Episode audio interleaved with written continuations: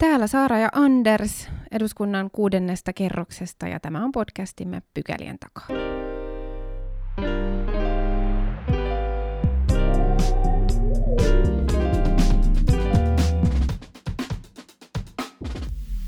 Mennään ensimmäiseen pykälään. Ukrainan sota ei ollutkaan kolmen päivän voittokulku, vaan siitä, siellä on taisteltu nyt kaksi kuukautta. Taloudelliset seuraukset on myöskin ollut mittavat niin meillä Suomessa, Euroopassa kuin etenkin Venäjällä ja toki, toki Ukrainassakin, mitä suurimmassa määrin. Tästä asiasta meidän kanssa on tullut keskustelemaan Suomen Pankin nousevien talouksien tutkimuslaitoksen tutkimuspäällikkö Iikka Korhonen. Tervetuloa. Kiitoksia oikein paljon. No, tämä Venäjän käynnistävä brutaali, raukkamainen hyökkäyssota ja, ja tuho ei ole ollut, niin kuin Anders sanoi, niin mikä Venäjän voittokulku ja, ja taloudellisia vaikutuksia on jo nähtävissä. Siis ruplan arvo on romahtanut, talletukset pakenee Venäjältä. Äh, ainakin suurimmat pankit, pankit tai, tai pääasiassa suurimmat pankit on, on suljettu tästä maksujärjestelmästä ulos Swiftistä. No niin kuin Anders sanoi, niin tämä Venäjän käynnistämä brutaali ja raukkamainen hyökkäyssota ää, ei ole todellakaan ollut mikään voittokulku. Ja Venäjä, niin kuin oikein on, niin kärsii siitä myös, myös itse taloudellisesti. Se näkyy nyt jo esimerkiksi talletuspakona, ruplan arvo on romahtanut, ähm, pankkeja äh, on suljettu tästä kansainvälisestä maksujärjestelmästä Swiftistä äh, ulos, ja ja äh, on arvioitu, että Venäjän talous mm, supistuisi ehkä kymmenisen prosenttia tänä vuonna äh, ja tuonnin arvon on arvioitu romahtavan äh, jopa 50 prosenttia, jotka on kyllä äh, aika rumia lukuja Venäjän näkökulmasta. Miten äh, arvioisit Suomen Pankin näkökulmasta, tai miten Suomen Pankissa arvioidaan tätä Venäjän talouden tilannetta ja, ja näkymiä. Voidaanko puhua ihan realisesti siitä, että Venäjä menisi konkurssiin? No Venäjä tai ylipäänsä valtion konkurssi on aina semmoinen monimutkainen, tai maksukyvyttömyys on monimutkainen asia. Todennäköisesti teknisesti Venäjän valtio on maksukyvytön tässä lähi, lähiviikkojen aikana.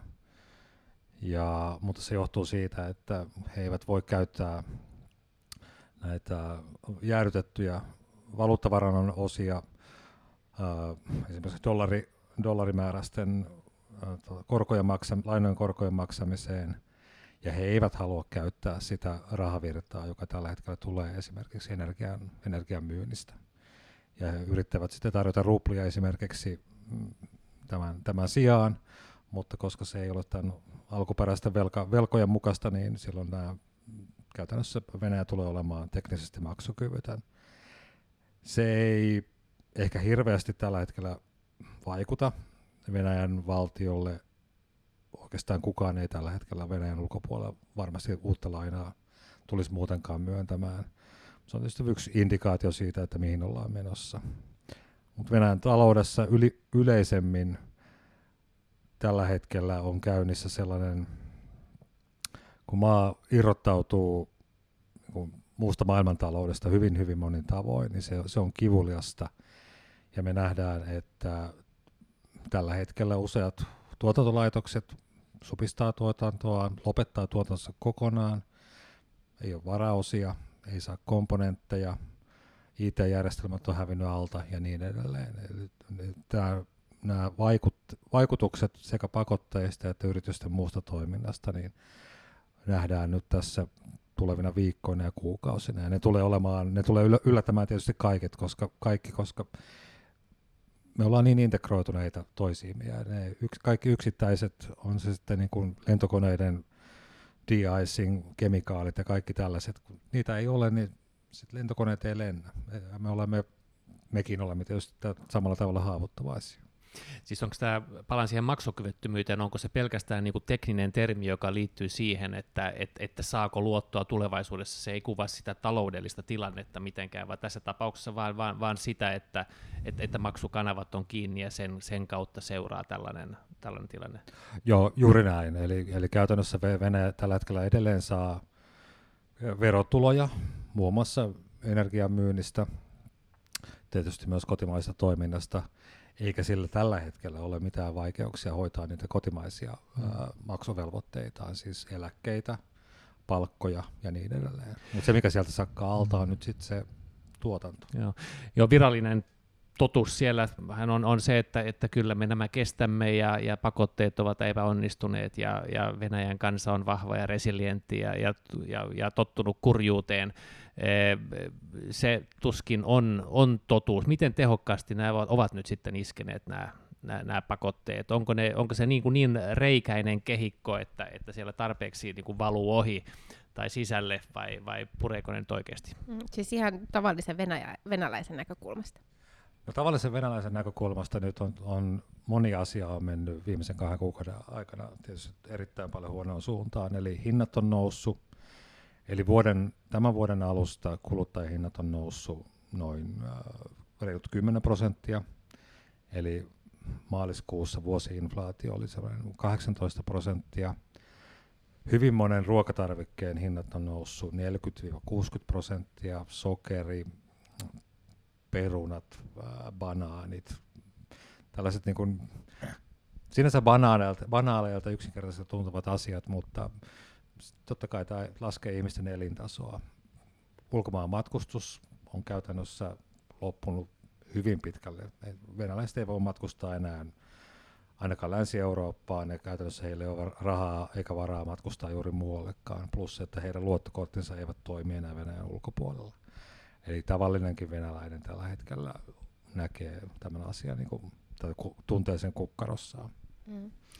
No, tässä mainittiin nämä pakotteet ja se on ollut tietysti niin kuin toivoa tuova asia, miten yhtenäisesti Euroopan unioni on, on pystynyt pakotteita asettamaan ja, ja niitä on tässä niin kuin vahvistettukin. Myös Yhdysvallat on ää, muun muassa asettanut omia pakotteitaan ja katsoin tässä, että Helsingin Sanomien haastattelussa pari viikkoa sitten sanoit, että Yhdysvaltojen pakotteet Venäjä vastaan ovat tiukempia kuin EUt, mutta Yhdysvallat ei kärsi pakotteista samalla tavalla kuin EU-maat, jotka on riippuvaisia venä- venäläisestä energiasta ja, ja siitä energian tuonnista. Ja tämähän on nyt se vaikea, vaikea kysymys Euroopassa, etenkin Saksalle. Ää, niin kuin tiedämme, tämä maakaasu ja, ja öljy, mikä Venäjältä tulee, on, on niin tärkeää. Miten ää, näet, että onko vielä pakotteita tulossa lisää? Miten EU pystyy näitä pakotteita vielä vahvistamaan? No siis, äh, tämähän on myös von der Leyen julkisesti sanonut, että lisäpakotteita valmistellaan – mutta ei tietysti sanota, että mihin, mihin ne kohdistuu. Mutta jos pitää veikata, niin niin kauan kun sota jatkuu, niin paine tehdä lisää on, se kasvaa koko ajan, eli jotain pakotteita varmaan tulee sitten. Onko jotain tiettyjä sellaisia reikiä, onko SWIFT, nämä SWIFT-pakotteet, onko ne kattavia vai onko, onko niin, että jotkut pankit ovat, ovat näiden ulkopuolella? No siis Venäjän äh, isoin pankki, Sberbank ja sitten Gazprom Bank – jonka kautta käytännössä kulkevat meidän, meidän maksamamme maakaasut, meidän siis EUn maksamat maa, maakaasumaksut, ne on edelleen Swiftissä. Ja ne ovat Swiftissä sen takia, että nämä energiamaksut käytännössä kulkevat näiden pankkien kautta. No, miten iso reikä tämä on? No se on siis, on, on siis toinen asia, että me ostamme, ostamme energiaa, tai niin kauan kuin me ostamme energiaa, niin se täytyy jotenkin maksaa. Ja silloin, jos ja niin kauan kuin sitten sitä energian ostamista, tai ainakin joidenkin energia, energialajien ostamista ei ole kielletty, niin on vaikea nähdä, että sitä maksamista sitä kiellettäisiin. Mm. Samalla kun Eurooppa ostaa energiaa Venäjältä, mikä tapa se sitten onkin, niin, niin rahoitetaan sitä tuhoa ja niitä julmuuksia, mitä Ukrainassa tehdään, ja, ja tämä on kyllä, on kyllä syytä saada ää, loppumaan näistä pakotteista vielä vähän näistä reijistä, mitä, mitä Anders tuossa kyseli, niin, niin onko siis tiedossa, minkälaisia keinoja Venäjällä on, tai mitä Venäjä käyttää kiertääkseen näitä nyt jo voimassa olevia pakotteita? No he on, ja itse asiassa siellä on jopa, niin kuin tähän tuli jo lainsäädäntöä, että muun muassa sallitaan ää, niin kuin tuotteiden, tai esimerkiksi kopioitujen tuotteiden tuomista enemmän vaikkapa muista Euroasian talousunionin maista. Ei tarvitse olla samanlaisia lisenssejä enää ja niin edelleen. Et he pyrkii tietenkin monin tavoin kiertämään näitä pakotteita kolmansien maiden kautta, mutta tällä hetkellä näyttää siltä, että ainakin näissä sanotaan korkeamman teknologian tuotteissa ja niin edelleen, niin se ei onnistu. Että siinä ne, ne linkit on, on onnistuttu katkaisemaan. Moni länsimainen yritys on lähtenyt nyt Venäjältä ja, ja osin johtuen siitä, että, että ne tuotteet ovat asetettu pakotelistalle osittain ihan, ihan vapaaehtoisesti. Mikä vaikutus tällä on? Nyt vaikka, jos ajattelee, että suomalainen yritys lähtee sieltä, uutisissa on, on puhuttu nyt vaikka Fatserista, Nokian renkaista ja muutamasta muusta, niillä on tuotantolaitoksia siellä, mitä niille tapahtuu, mikä vaikutus näille on näille yrityksille ja sen kautta nyt vaikka Suomelle, ja mikä vaikutus näiden poistumiselle on sitten siihen niin kuin paikalliseen elämään, joka kuitenkin taitaa olla se, se niin kuin pääasiallinen niin kuin kohde näissä. Me yritetään tavallaan kurjistaa, Joo. niin, niin ikävältä kuin se tuntuukin, niin kuin Venäjän taloutta ja sen kautta vaikuttaa politiikkaan. Joo, no ensinnäkin tämä yritysten niin kuin oma ehtona lähteminen on, on hyvin, nyt tilanne on täysin toisenlainen kuin silloin 2014, kun Venäjä valtasi Krimin ja muodostettiin nämä kaksi mielikuvitustasavaltaa sinne Kaakkois- Kaakkois-Ukrainaan. Eli tämä poliittinen paine ja ihan kansalaisyhteiskunnan paine yrityksiin on aivan toisenlainen nyt. Ja se on tietysti saanut ne sitten monet, tai hyvin monet yritykset reagoimaan. Osalle yrityksistä on helpompaa lähteä, että jos siellä on vain joku toimisto, suunnittelutoimisto tai jotain, niin sitten ilmoitetaan, että tämä loppuu, työntekijöille maksetaan ehkä kolmen kuukauden palkka, niin kuin Venäjän lain mukaan pitää tehdä, ja that's it. Mutta jos on tuotantolaitoksia, on se sitten Nokia renkaat tai, tai Fortum tai, tai Tikkurila ja niin edelleen, niin ei se, se ei ole ihan niin yksinkertaista, että he eivät voi vaan niin lähteä. Tai silloin ensinnäkin paikalla oleva henkilökunta saattaa olla rikosoikeudellisessa vastuussa, plus sitten, että sehän on sama asia kuin sen omaisuuden lahjoittaminen jollekin venäläiselle toimijalle. Et, et, tästä täytyy vähän miettiä, että mikä on sitten se jotenkin järkevä tapa yrittää irrottautua. Et esimerkiksi nyt, tämä ei koske suomalaisia, mutta ranskalainen Societe Generale myi oman ö, omistamansa venäläisen pankin, Rospankin, eräälle venäläiselle oligarkille, ja he kirjas, kirjasivat siitä 3,1 miljardin euron tappion. Että tällaisia sitten tullaan varmaan näkemään tässä, tässä tulevaisuudessakin. Mutta kaikki tämä toiminta omalta osaltaan tekee venäläistä köyhempiä ja vähentää Venäjän verotuloja. Ja sitten ainakin niin kuin monessa sanotaan korkean teknologian tai korkeamman teknologian yrityksessä toiminnassa, niin kyllä se vaikuttaa sitten Venäjän kykyyn muun muassa no, rakentaa lentokoneita tai, tai laivoja, puhumattakaan sitten erilaisista sotakoneista. Mm. Joo, tässä itse asiassa kansalaismielipiteen ja, ja paineen merkitys on kyllä tosi merkittävä, koska just niin kuin totesit, niin et, äh, sieltä on poistunut paljon sellaisiakin yrityksiä, joiden ei periaatteessa pakotteiden vuoksi pitäisi, vaan joo, joo, yritysten kyllä, omaa, omaa tulkintaa. Onko Suomen Pankilla arvioita niistä ää, määristä ää, suomalaisia yrityksiä, jotka Venäjältä on, on poistunut tai, tai poistumassa, ja mitä se tarkoittaa esimerkiksi työpaikkojen määristä?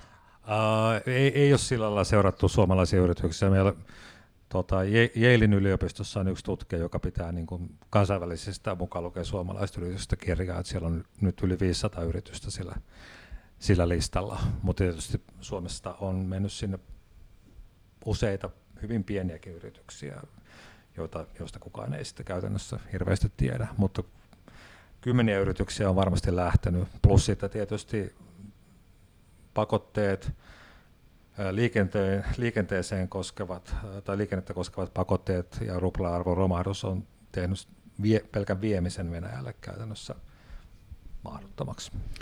Joo, se on selvää, että siellä on hyvin monenlaisia äh, suomalaisiakin yrityksiä, pieniä ja, ja suuria, ja osassa on, on niin kuin paljonkin paikallista työvoimaa, mikä, mikä tarkoittaa myös siis niin kuin, sitäkin kautta Venäjän työllisyydelle huonoja uutisia. No miten kauan Venäjä nyt kestää tällaisia pakotteita? Jossain vaiheessa kuviteltiin, että, että, että nämä on sen verran tiukat, että, että, että se on niin aika nopeasti ohi tämä taloudellinen sota. Välillä tuntuu, että, että ehkä näin ei ihan ole. Mikä on Suomen Pankin arvio siitä, että miten nämä purevat ja, kauan, ja, ja koska näillä rupeaa olemaan niin konkreettista vaikutusta, että, että sen on myöskin jossain määrin ohjattava sitä politiikkaa? No, tällä hetkellä se välittömin konkreettinen vaikutus on käytännössä resurssien, sen sotatoimiin ja sen sotateollisen niin kuin toiminnan pyörittämiseen, niin ne resurssit, jotka siihen voidaan ohjata, on nyt vähentynyt selvästi. Mukaan lukee siis raha ja ihan niin kuin resurssit, käytännössä tekniikka, tekniset laitteet, komponentit ja niin edelleen. Et, et Venäjä ei pysty rakentamaan ainakaan kovin nopeasti enää uudelleen samanlaista sotakoneistoa kuin sillä oli Ukrainan rajoilla vielä tuossa helmikuun puolivälissä. Se on se välittömän vaikutus. Sitten jos ajatellaan niin koko kansantaloutta, niin Iranille laitettiin erittäin tiukat pakotteet, ne on ollut monta vuotta ää, tuota, voimassa. No siinä oli pieni välikausi, jolloin ne ei ollut voimassa. Iranin talous kärsi ja on, kär, on kärsinyt koko ajan näistä pakotteista, muun muassa öljyn tuotanto on tippunut melkein puoleen, mutta se ei ole saanut aikaan sellaista muutosta niin kuin ylimmässä poliittisessa johdossa, mikä oli tavallaan se, se tarkoitus ehkä. Et kyllä siinä, siinä mielessä, että jos Venäjän, Venäjällä niin kuin riittää kärsivällisyyttä, niin sitten he elävät selvästi köyhempinä kuin, kuin aikaisemmin, mutta heillä ei ole enää samanlaista sotilaallista voimaa, eikä, eikä heillä ole mahdollisuuksia enää rakentaa sellaista sotilaallista voimaa kuin aikaisemmin. Se tekee sitten niin kuin Ukrainan, Ukrainalle sodan ehkä jopa voittamisen helpommaksi. Hmm. No Venäjän talouskriisi lienee vääjäämätön ja, ja näitä ää, taloudellisia vaikutuksia on aika ää, paljon tässä ää, koitettu seurata ja, ja vähän spekuloitukin, mutta vähemmälle huomiolle on jäänyt Ukrainan talouden tilanne tässä sotatilanteessa. Ää, ennen sotaa jo, niin, niin Ukrainahan oli tällainen niin kuin kehittyvä valtio, ja nyt tällä hetkellä sodan ollessa käynnissä, niin, niin sinnehän virtaa ää, paljon rahallista tukea ää, ympäri maailman, ää, mutta et tiedossa on myös aivan massiivinen jälleenrakennus sitten, kun, kun siihen joskus päästään. Mitä voidaan tässä vaiheessa sanoa Ukrainan talouden tilanteesta ja kehitysnäkymistä?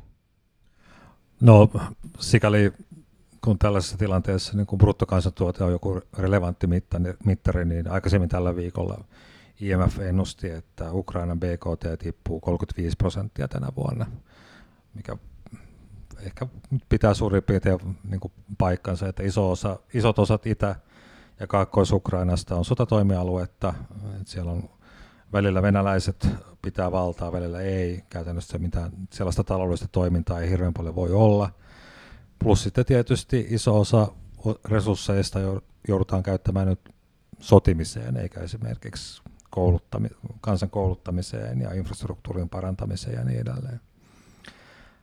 Se nyt jo tuhottu sekä infrastruktuuri että asuintalot ja niin edelleen, niin niistä on erilaisia arvioita. Jotkut sanoo, että niiden uudelleen rakentaminen maksaisi 450 miljardia dollaria, toiset 600 miljardia dollaria no en, en osaa sanoa kumpi on lähempänä totuutta, mutta, mutta fakta on, että Ukrainan jälleenrakentaminen tulee vaatimaan erittäin mittavaa panostusta monen monen vuoden ajan. Ja käytännössä se Ukraina itse ei pysty sitä rahoittamaan kuin, kuin osittain. Eli silloin tulee partnerit käytännössä niin lännestä, joiden täytyy sitä ensivaiheessa ainakin rahoittaa. Onko se sitten lainoja – pitkäaikaisia lainoja nollakorolla tai, tai suoraa apua tai molempia, niin se jää sitten nähtäväksi. Ja mehän puhutaan EUn elpymispaketin suuruisista panostuksista varmaan.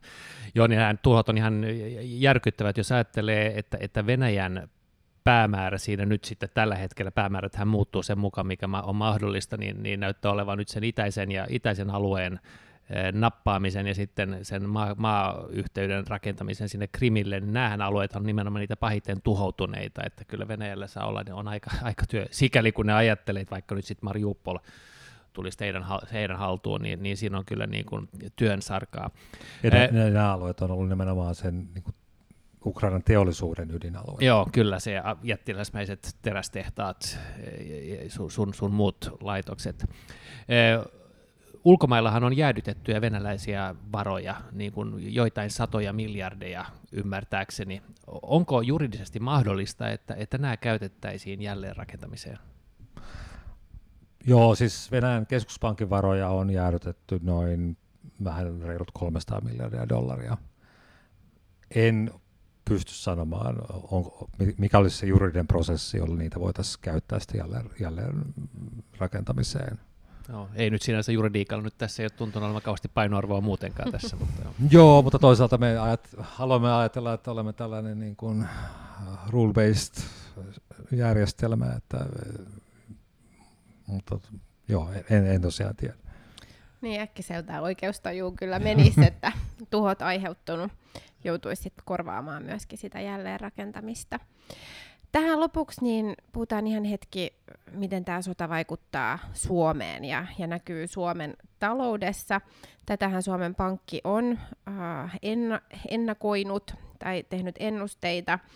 Äh, on laskelma, jonka mukaan vaikutukset talouskasvuun ja, ja inflaatioon äh, näkyisi nyt erityisesti tänä vuonna ja, ja ensi vuonna on äh, arvioitu talouden kasvavan noin 2 prosenttia tänä vuonna, puolitoista prosenttia ensi vuonna. Äh, Sitten oli toinen laskelma, jonka mukaan äh, vientimarkkinat heikentyisi tätä enemmän ja lisäksi raaka-aineiden ja energian hinnat äh, pysyisivät korkealla tasolla.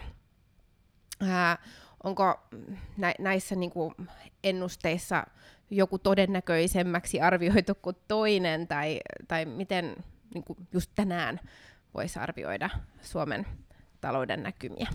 No siitä on nyt noin puolitoista kuukautta, kun nämä laskelmat tai skenaariot tehtiin ja julkaistiin. Et sen jälkeen on niin Suomen, Suomen kannalta on osa asioista on mennyt huonompaan suuntaan, eli varmaan on niin, että, että se vienti Venäjälle tippuu vielä enemmän kuin silloin mietittiin. Toisaalta tällä hetkelläkin näyttää, että esimerkiksi tänään tuli aamupäivällä tuli viimeisimmät ostopäällikköindeksit Saksasta ja Ranskasta, niin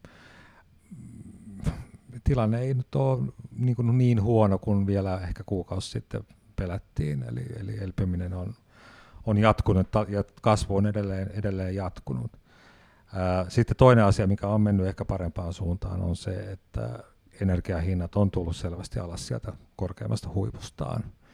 Eli se ensimmäinen shokki, pelästys on, on, on hävinnyt.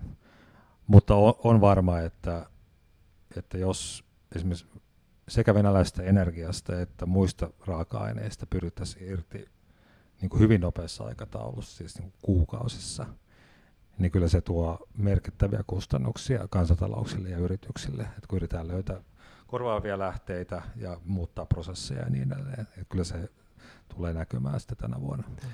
Toisiko se suoria kustannuksia Suomeen vai olisiko enemmänkin vaikka sähkömarkkinoiden kautta? Joku kaasuhan on merkittävä, merkittävä asia Keski-Euroopassa, mutta ei niinkään täällä, mutta, mutta se vaikuttaa, vaikuttaa sähkön hintaan.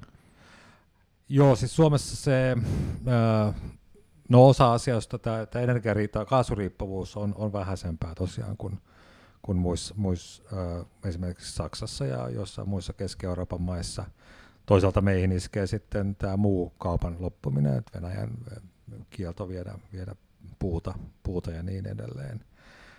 Suomelle kävi nyt ehkä siinä hyvät säkä, että tuo Olkiluodon kolmas voimala on kesäkuussa, sitten pitäisi olla niin kuin täysin uh, online ja, ja se auttaa meitä kyllä tässä tilanteessa Joo, paljon. Sehän suunnilleen, jos nyt tällä hetkellä se, se tuonti on jotain 1300-1400 noin keskimäärin ja olkoluoto on se 1600, niin sehän, sehän ainakin noin tällä hetkellä laskennallisesti kattaisi sen varsin hyvin. Suur, joo, juuri näin. Ja, ja toinen hyvä asia, joka siis ei se nyt ole pelkästään säkää, että toi Baltic Connector kaasuputki Viroon ja Viron kautta sitten Latvia ja Liettua, jossa on tämä LNG-terminaali, niin saatiin rakennettua, niin tota, se kyllä auttaa sitten niitä niin teollisia toimijoita, joille kaasu on myös, siis ei pelkästään energialähde, vaan, vaan sitä tarvitaan siinä itse prosessissa. Mm.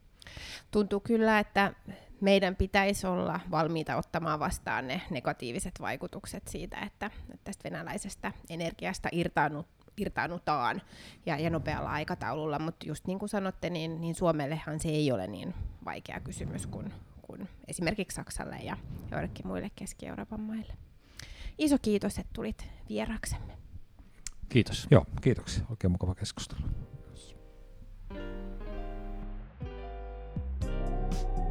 Mutta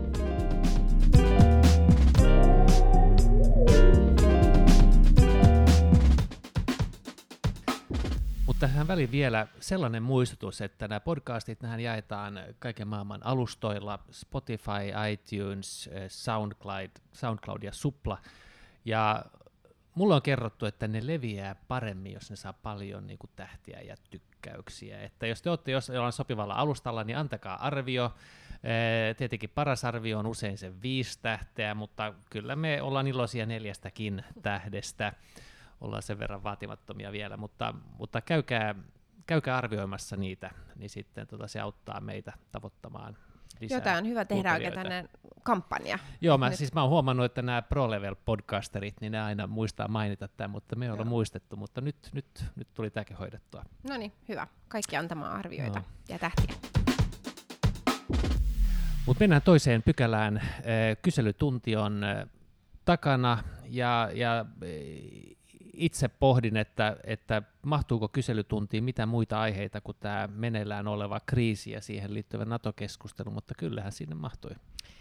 Joo, mahtui. Lähdettiin liikkeelle siis äh, työmarkkina-asioista ja, ja perussuomalaiset esitti ensimmäisen kysymyksen, mikä liittyy hoitajien palkkoihin ja tähän äh, hyvinkin ajankohtaiseen kiistaan. Tähän on sinällään äh, ehkä vähän hankalakin kysymys, koska Suomessa tämä kolmikantainen järjestelmä ja rakenne on, mikä tarkoittaa sitä, että äh, palkat eivät ole eduskunnassa äh, äänestyksellä päätettävä asia, vaan, vaan nyt sitä äh, sopua haetaan, haetaan neuvotteluiden kautta. Mutta tästä äh, keskusteltiin kyselytunnin alkupuoli. Joo, eh, perussuomalaiset esitti tästä kysymyksen ja, ja tivasivat eh, korkeampaa, korkeampia palkkoja ja, ja, ja tota, sen kautta korkeampaa avustusta, arvostusta. Ja on tietenkin ihan selvää, että, että hoiva-ala eh, palkkatasoa voidaan varmaan voidaan kritisoida. Ehkä eniten niin kuin työn, tai työn vetovoima on selvästi heikko.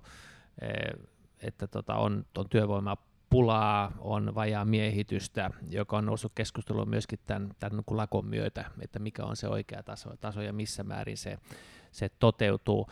Meidän poliitikkojen on perinteisesti ainakin tietyissä puolueissa ollut hankala osallistua tähän keskusteluun, koska on, on, on yritetty pitää kiinni siitä periaatteesta, että ei, ei sotkeuduta työmarkkinoiden niin kuin ratkaisuihin, vaan pysytään siitä poissa, ää, säädetään lakeja ja sitten sikäli kun joku ratkaisu tulee, niin, niin sitten joudutaan siihen sopeutumaan ja ja talousarvioissa sitten antamaan rahat.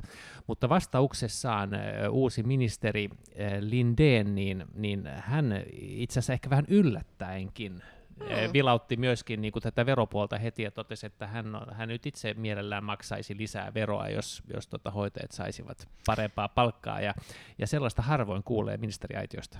Joo, pitää kyllä paikkaansa. Tämä ei siis tainnut olla hallituksen yhteinen näkemys, vaan, vaan ministeri Lindeenin äh, henkilökohtainen näkemys. Mutta hän todellakin vastasi tähän, tähän kysymykseen niin, että, että tota, ikään kuin veroja korottamalla olisi enemmän rahaa käytettävissä hoitajien palkkaan. Ja, ja se on kyllä aika, aika yllättävä avaus. Joo, siis näinhän tietenkin se mekanismi menee. Tietenkin eh, sitten meidän niin kuin haaste on se, että, että, että, että eh, tämähän ei ole ainut ala, joka kaipaa nyt ja joka voidaan ehkä katsoa ansaitsevan niin kuin korkeampaa palkkaa, vaan, vaan tulee aika monta muuta kunnallista alaa perässä, opettajat ja muut. Ja, ja sen takia ehkä se, että jos, jos tätä niin lähdetään ajamaan nyt politiikasta käsin, niin helposti se on niin kuin hallitsematon vyöry, joka lähtee liikkeelle, että, että senkin takia ehkä on parempi, että, että katsotaan, katsotaan niin kuin rauhassa kunkin, kunkin ratkaisu siellä työmarkkinapöydissä ja sitten sopeudutaan siihen. Joo, juuri näin. Siis ihan kunta-alaa ajatellen, joka, joka nyt tällä hetkellä on keskiössä, niin, niin äh, sairaanhoitajien ja, ja hoiva-alan toimijoiden lisäksi niin esimerkiksi varhaiskasvatuksen äh, ja, ja koulutuksen, siis, siis opettajat ja varhaiskasvattajat on ihan niin kuin vastaavassa tilanteessa. Ja kun sairaanhoitajien osalta on, on niin kuin nostettu esiin sitä, että he ovat joustaneet koronatilanteessa, niin kuin he joustivat ja, ja tekivät äh, niin sanotusti eturintamassa sitä koronan vastaista työtä, pistäen itsensä likoon, mutta vastaava argumenttia voi käyttää myös, myös esimerkiksi varhaiskasvatuksen toimijoiden ää, osalta, että on, on kyllä niin kuin iso, ää, iso kokonaisuus ja, ja mone, monta alaa koskeva. Tota, nyt, itse asiassa mä en muista, että puhuttiinko näistä pakkolaista tässä tähän kysymykseen liittyen, mutta sehän nyt on se, joka liittyy tähän problematiikkaan ja näihin lak- lakkoihin. Eh, onko se nyt kuukausi sitten eh, Paolo Risikon suulla kokoomus lupas tukea näille, näille pakkolakeihin? Mä en tiedä, että oliko se, oliko se niin kuin aivan niin kuin harkittu ja yhteisesti sovittu kannanotto, mutta saa nähdä, että tuleeko nyt sitten sellaista esitystä, että nythän on aika aika lailla niin ristiriitaiset tiedot vieläkin liikkeelle siitä, että onko tarve tai ei. Yhtä kaikki on tietenkin sellainen tilanne, että jos viranomaiset sanoo, että potilasturvallisuus vaarantuu, niin ei, ei niin kuin hallituksella oikeastaan ole muuta vaihtoehtoakaan, kun, kun yrittää sitä sitten hoitaa laki, lakiteitse. Mutta, mutta toivokaamme, että siihen ei, tar- siihen niin kuin ei tarvitse mennä, koska onhan nyt selvää, että ei se nyt varmaan tätä neuvottelutilannetta juuri paranna. Mm. No Paula Risikollahan on kokemusta ää, ministerinä ää, ollessaan ää, siitä vastaavasta tilanteesta, jolloin myös oli nämä joukkoirtisanomiset ää, ikään kuin uhkana, ja, ja hän arvatenkin niin kuin viittasi tähän omaan, omaan kokemukseensa ja ajattelunsa siltä ajalta. Noin muutenhan on hirveän vaikea ottaa kantaa esitykseen, joita, jota ei joo, ole joo, siis annettu siis tai on, nähty. Joo, siitä huolimatta meiltä kysytään aina, että tuetteko vai ei. mitä tuetaan? No, sitä niin. mahdollista potentiaalista esitystä, jota kukaan ei ole. Ja tämähän on myös hallituksen nähnyt. sisällä oleva asetelma, että osa hallituspuolueista on jo ilmoittanut niin kuin suorasanaisesti ja ehdottomasti, että eivät tule joo, tällaista kannattamaan, joo, vaikka, joo. vaikka sellainen annettaisikin. Joka nyt on ehkä hallituspuolueen edustajalta vähän, ehkä vähän kyseen, kyseenalaista ja hallituspuolueen puheenjohtajalta. Siitäkin. Kyllä, mutta tämä oli, oli tämä ensimmäinen keskustelu ja, ja koko eduskunnan täysistuntosali on aivan samaa mieltä siitä, että ää, hoitajien arvostus on, on niin kuin alhaisella tasolla ja, ja niin ongelmaan pitää saada ratkaisuja, mutta mut se ei niin kuin eduskunnan pöydistä nyt, nyt löydy, vaan, vaan neuvotteluratkaisu on siellä, siellä tää työmarkkinapöydässä. Mutta teilläkin oli kysymys, joka ei liittynyt sitten enää tähän, vaan, vaan lähti siitä kriisistä liikkeelle, oliko näin? Kyllä, äh, kokoomus tietenkin äh, nostaa esille turvallisuutta, joka on, on hyvinkin ajankohtainen asia. Ja, ja tämä äh, turvallisuuspoliittinen keskustelu on, on tällä hetkellä äh, erittäin äh, relevanttia kaikkien mielessä päällimmäisenä. Mehän aloitimme tällä viikolla eduskunnassa käsittelemään tätä äh, ulko- ja turvallisuuspoliittista selontekoa, ja Anders piti erinomaisen puheen. Kiitos, kiitos. Se, se oli hyvä, ja, ja mun mielestä keskustelu muutenkin oli varsin äh, samanhenkinen muutamia poikkeuksia äh, lukuun ottamatta. Mutta tämän UTP-selonteon osalta niin, niin oli sellainen huomio, että tämä sisäinen turvallisuus ei, ei noussut siellä oikeastaan ollenkaan esille, kun tämä turvallisuuspolitiikka on kokonaisuus, että turvallisuus on, on kokonaisuus, ja, ja nimenomaan äh, hallituksenkin suunnalta on, on ollut halu tehdä äh, laaja-alainen UTP-selonteko, niin nimenomaan tätä sisä, sisäistä turvallisuutta kokoomus peräänkuuluttaa. Joo, ja nimenomaan ymmärtääkseni niin kuin lisämäärärahoja poliisille aika monessa, aika monessa puheenvuorossa. Eli tilanteessa, jossa meillä on Suomen historian isoimmat poliisimäärärahat, niin kokoomus kuitenkin haluaa vielä lisää. Siis tilanteessa, jossa poliisi ei pysty niillä resursseilla ylläpitämään edes, edes nykyistä palvelutasoa. Joo, sehän on tätä, mä en tiedä itse asiassa mikä siinä selvitykselle kuuluu, muista sehän on ollut, ollut ehkä, muista ehkä voi, voi ehkä jopa vähän kritisoida myöskin sitä poliisin, poliisin budjetointia, että, että, että, että jollain tavalla on onnistuttu kuitenkin mitottamaan se toiminta isommaksi kuin mitä se tarjolla oleva budjetti on. Siis määrärahojahan on lisätty ja nyt niitä lisättiin vielä lisää, mutta tietenkin tilanteessa, jossa, jossa eh, puolustusvoimille tulee se kaksi miljardia, niin siinä, siinä ehkä se aika pieni kasvatus poliisimäärärahoissa ehkä, ehkä ei tunnu niin kuin olevan niin kuin balanssissa siihen, ja, ja, ja ei se nyt ehkä ihan päätön ajatus ole, että, että, että, että näitä, näitä keskinäisiä suhteita voitaisiin säätää. Mutta tota, kokonaisuudessaanhan ehkä tilanne kuitenkin Suomessa on, on, on niin kuin varsin hyvä, ja, ja se kuva, jota on tässä nyt maalailtu, että, että rikollisuus olisi niin kuin huomattavasti, väkivaltarikollisuus huomattavasti kasvussa, niin se ei, se ei taida nyt ihan, ihan pitää, pitää paikkansa, mutta, mutta tota, ehkä keskustelua ehkä vähän vauhdittanut nyt Ruotsissakin nähdyt tapahtumat ja, ja, ja sen kautta, sen kautta niin poliisi on noussut täälläkin sitten puheenaiheeksi. Mm. Niin ehkä tässä on, on taustalla niin just se ajatus siitä kokonaisturvallisuudesta, ja, ja poliisi ei, ei ikään kuin saisi olla sit se heikko lenkki ää, siinä, että jos turvallisuutta koetaan tarpeelliseksi vahvistaa, niin kuin nyt koetaan yhteisesti, niin, niin sen pitää näkyä myöskin siellä poliisissa. Toinen, mitä kokoomus on nostanut esille, liittyy tähän niin kuin oikeuslaitoksen resurssointiin, että sehän on myös oikeusvaltion ja kokonaisturvallisuuden peruselementtejä, että et siellä on sellaiset resurssit, että et pystytään oikeasti sitä oikeutta myös jakamaan. Joo, sehän on minusta ihan perustavaa laatua oleva niin kuin oikeusturvaongelma, jos ei, ei oikeutta saa, koska resursseja ei ole. Ja, ja tota, on syytä antaa kiitosta istuvalle oikeusministerille, että hän on vähän parantanut näitä resursseja, mutta, mutta tietenkin jonoja vielä on, ja ne näkyy niin kuin erikoissa jutuissa. Eh, kuulin esimerkiksi, että, että, että tällainen äärimmäisen iso teollinen hanke, Harjavallan eh, akkutehdas, niin, niin sen päätöstä nyt taas odotetaan oikeudessa, oikeudessa ja se siirtyy koko ajan kuukaudella eteenpäin, ja ne voi olla aika niin kuin ratkaisevia juttuja, kun puhutaan siitä, että lyödään käytännössä niin kuin ensimmäiset palaset tai rakennetaan ensimmäisiä palasia, palasia niin kuin sellaista klusterista, joka toivotaan niin kuin tarjoamaan uutta teollista jalkaa Suomelle, niin silloin jos, jos, jos nämä jos näistä ei, näitä, nämä ei pääse eteenpäin siksi, että oikeuslaitoksessa ei ole resursseja, niin kyllä silloin voi olla helposti isoja kansantaloudellisiakin merkityksiä. Kyllä, se on hyvä konkreettinen esimerkki. Ja sitten ihan niin kuin yksittäisen kansalaisenkin oikeusturvan näkökulmasta, että kyllähän meillä on tällä hetkellä tilanne, että, että rikos tapahtuu, ää, sen tutkintaan ei ole resursseja, se tutkinta voi kestää ihan valtavan kauan, ja sitten taas oikeusprosessi kestää myös ihan kohtuuttoman kauan, ja Suomi ei tässä tilastollisestikaan pärjää ihan, ihan niin hyvin kuin meidän oletettaisiin. Mutta kun luin tästä, siis oli, oli niin murhien selvitysaste, niin nyt en nyt muista numeroita, mutta Suomessa ne oli niin kuin huomattavasti paremmalla tolalla kuin esimerkiksi Ruotsissa, että, että jotain hyvääkin täällä. Jotain hyvääkin, mutta selkeästi tämä turvallisuus on nyt, on nyt keskeinen aihe ja, ja kokoomuslaisille tietenkin perinteisesti ollut hyvin tärkeää, että se on luontevaa, että meiltä sitä, sitä nostetaan ja, ja halutaan vahvistaa. Kyselytunnilla ei varsinaisesti ollut äh, tämä NATO-kysymys esillä, mutta ehkä syytä mainita, että se on ollut tämän viikon ja tämän kauden äh, keskeisin keskustelu, mikä eduskunnassa on käyty.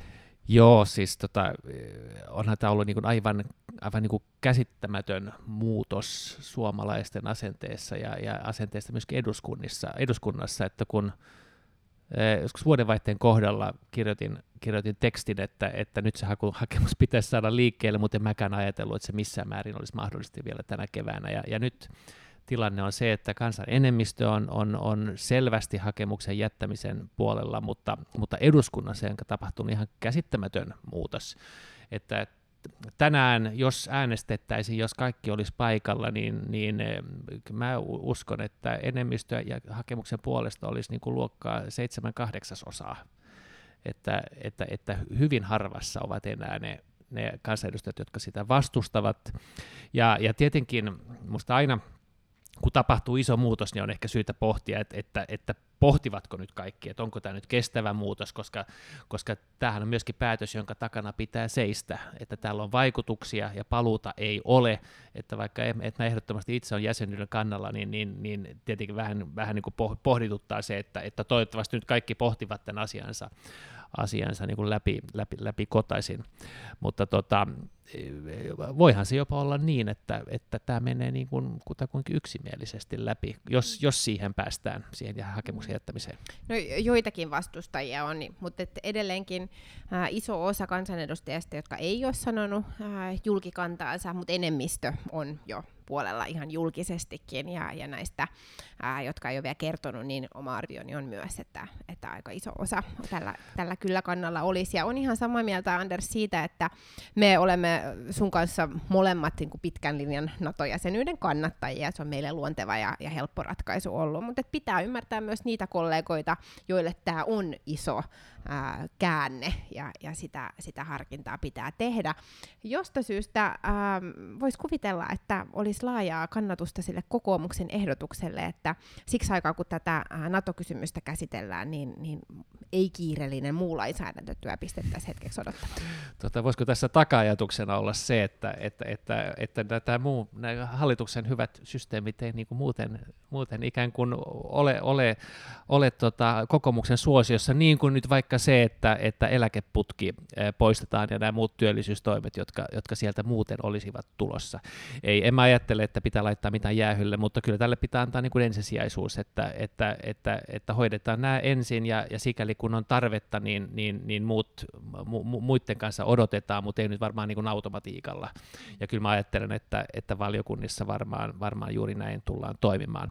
Mutta vielä tästä niin kuin mielipidemuutoksesta, jossa tavallaan mä oon aika niin kuin ylpeä demokraattisesta järjestelmästä, jossa, jossa niin kuin kyetään myöskin tällaiseen suunnan muutokseen, että silloin kun, kun tilanne muuttuu, niin ei olla niin kuin ideologisesta syystä kiinni jossain sellaisessa päähänpittymässä, vaan katsotaan, että okei, että mulla oli tämä näkemys silloin, kun ajattelin, että maailma oli tällainen. Nyt se on muuttunut ja voin muuttaa mieleni ja voin seistä sen takana, että, että, että joo, tavallaan se on ollut nopea muutos ja toivottavasti kaikki on harkinnut kantaansa, eivätkä sitten taas muuta mielensä, mutta, mutta myöskin mun mielestä siinä on, siinä on tavallaan niin kuin jotain hienoa ja, ja niin kuin hyvää demokratia mielessä, että, että, että koetaan, että, että voidaan vaihtaa mieltä ja, ja, ja sitten niin kuin tukea vastakkaista kantaa. Mm, se on totta.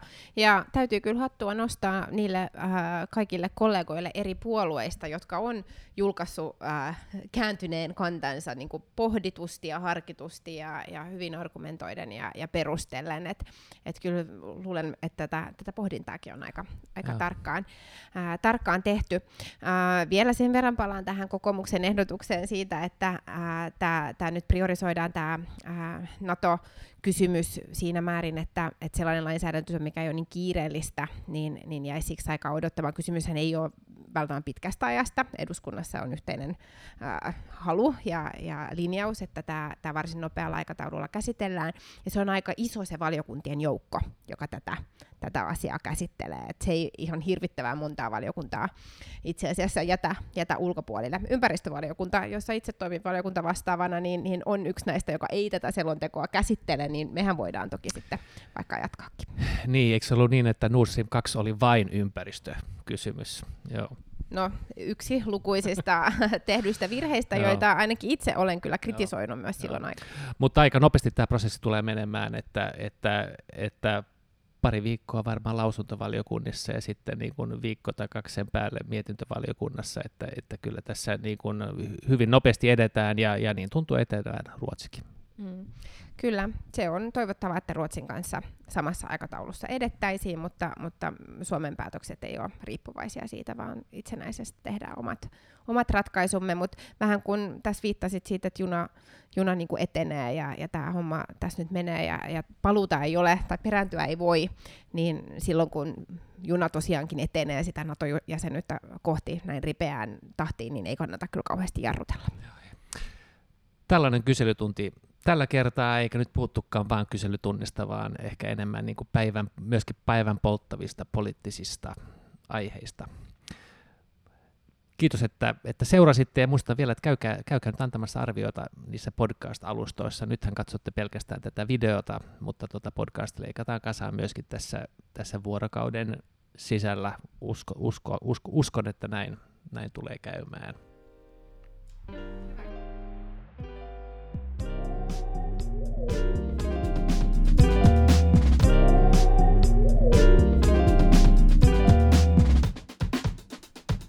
Till paragraf 3.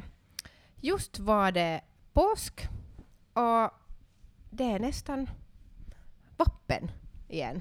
Hur är det möjligt? No, hur är det möjligt? Jag vet inte och vi har fortfarande en massa snö på gården. Men att nu ska man väl tro att, att våren kommer. Eh, jag har inte ännu börjat laga mjöd, eh, men ska väl nog göra det. I vanliga fall så, så brukar man fira valborg i, i Kyrkslätts skolcentrum Okej. eh, vid Vinnerska skolan, men i år så tror jag att vi inte kanske går dit, för vi, vi borde nästan åka ut till Holmen. Så att jag kommer antagligen att fira, fira det där valborg i, i yttre skären i Åbolands skärgård. Det låter jättebra. Vad ska ni göra där? Vad ska ni äta? Nå, vi ska nog steka munkar. Okej, naturligtvis. Ja, ja, alltså Ska det, du baka dem själv? nå, det tänkte jag nog göra. Det brukar vi inte göra. Och det brukar vi inte göra i min barndom. Alltså det här med munkar, så det är något som på något sätt har kommit, kommit först senare. Men det är en av fördelarna när man är ute i en stuga där man kan koka mat ute, att det där stek liksom flottet, så det, det liksom tränger inte in i alla hörn och kanter där inne. Så det, liksom, det funkar ganska bra där. Vad ska ni göra? Jag har ingen aning, för att det kommer så snart. Ska man inte gå till det här konst... Vad heter det? Taidemuseum Mäki eller Ja. något sånt här Puolalanpuisto? Ja, ja, med den här äh, studentmössan. Ja. ja. ja, jag har ingen aning var min studentmössa är. No, det har jag faktiskt inte heller. Ja. Men jag har en teknologbössa. Och vi har, jag har så mycket att göra före vappen. och innan att det har... Ja. Okej. Men, ja, efter valborg kommer sen nästa avsnitt. Men, men, Efter valborg. Och, vi se, ja, och, och alla ni som nu har orkat lyssna så här långt så går ni också och ger tummen upp på alla, på alla våra distributionskanaler, Spotify, iTunes, Ja. Soundcloud och så vidare. Tummar och stjärnor kan man, och kan man göra dela det. ut oss där. ja, tack så mycket. Tack.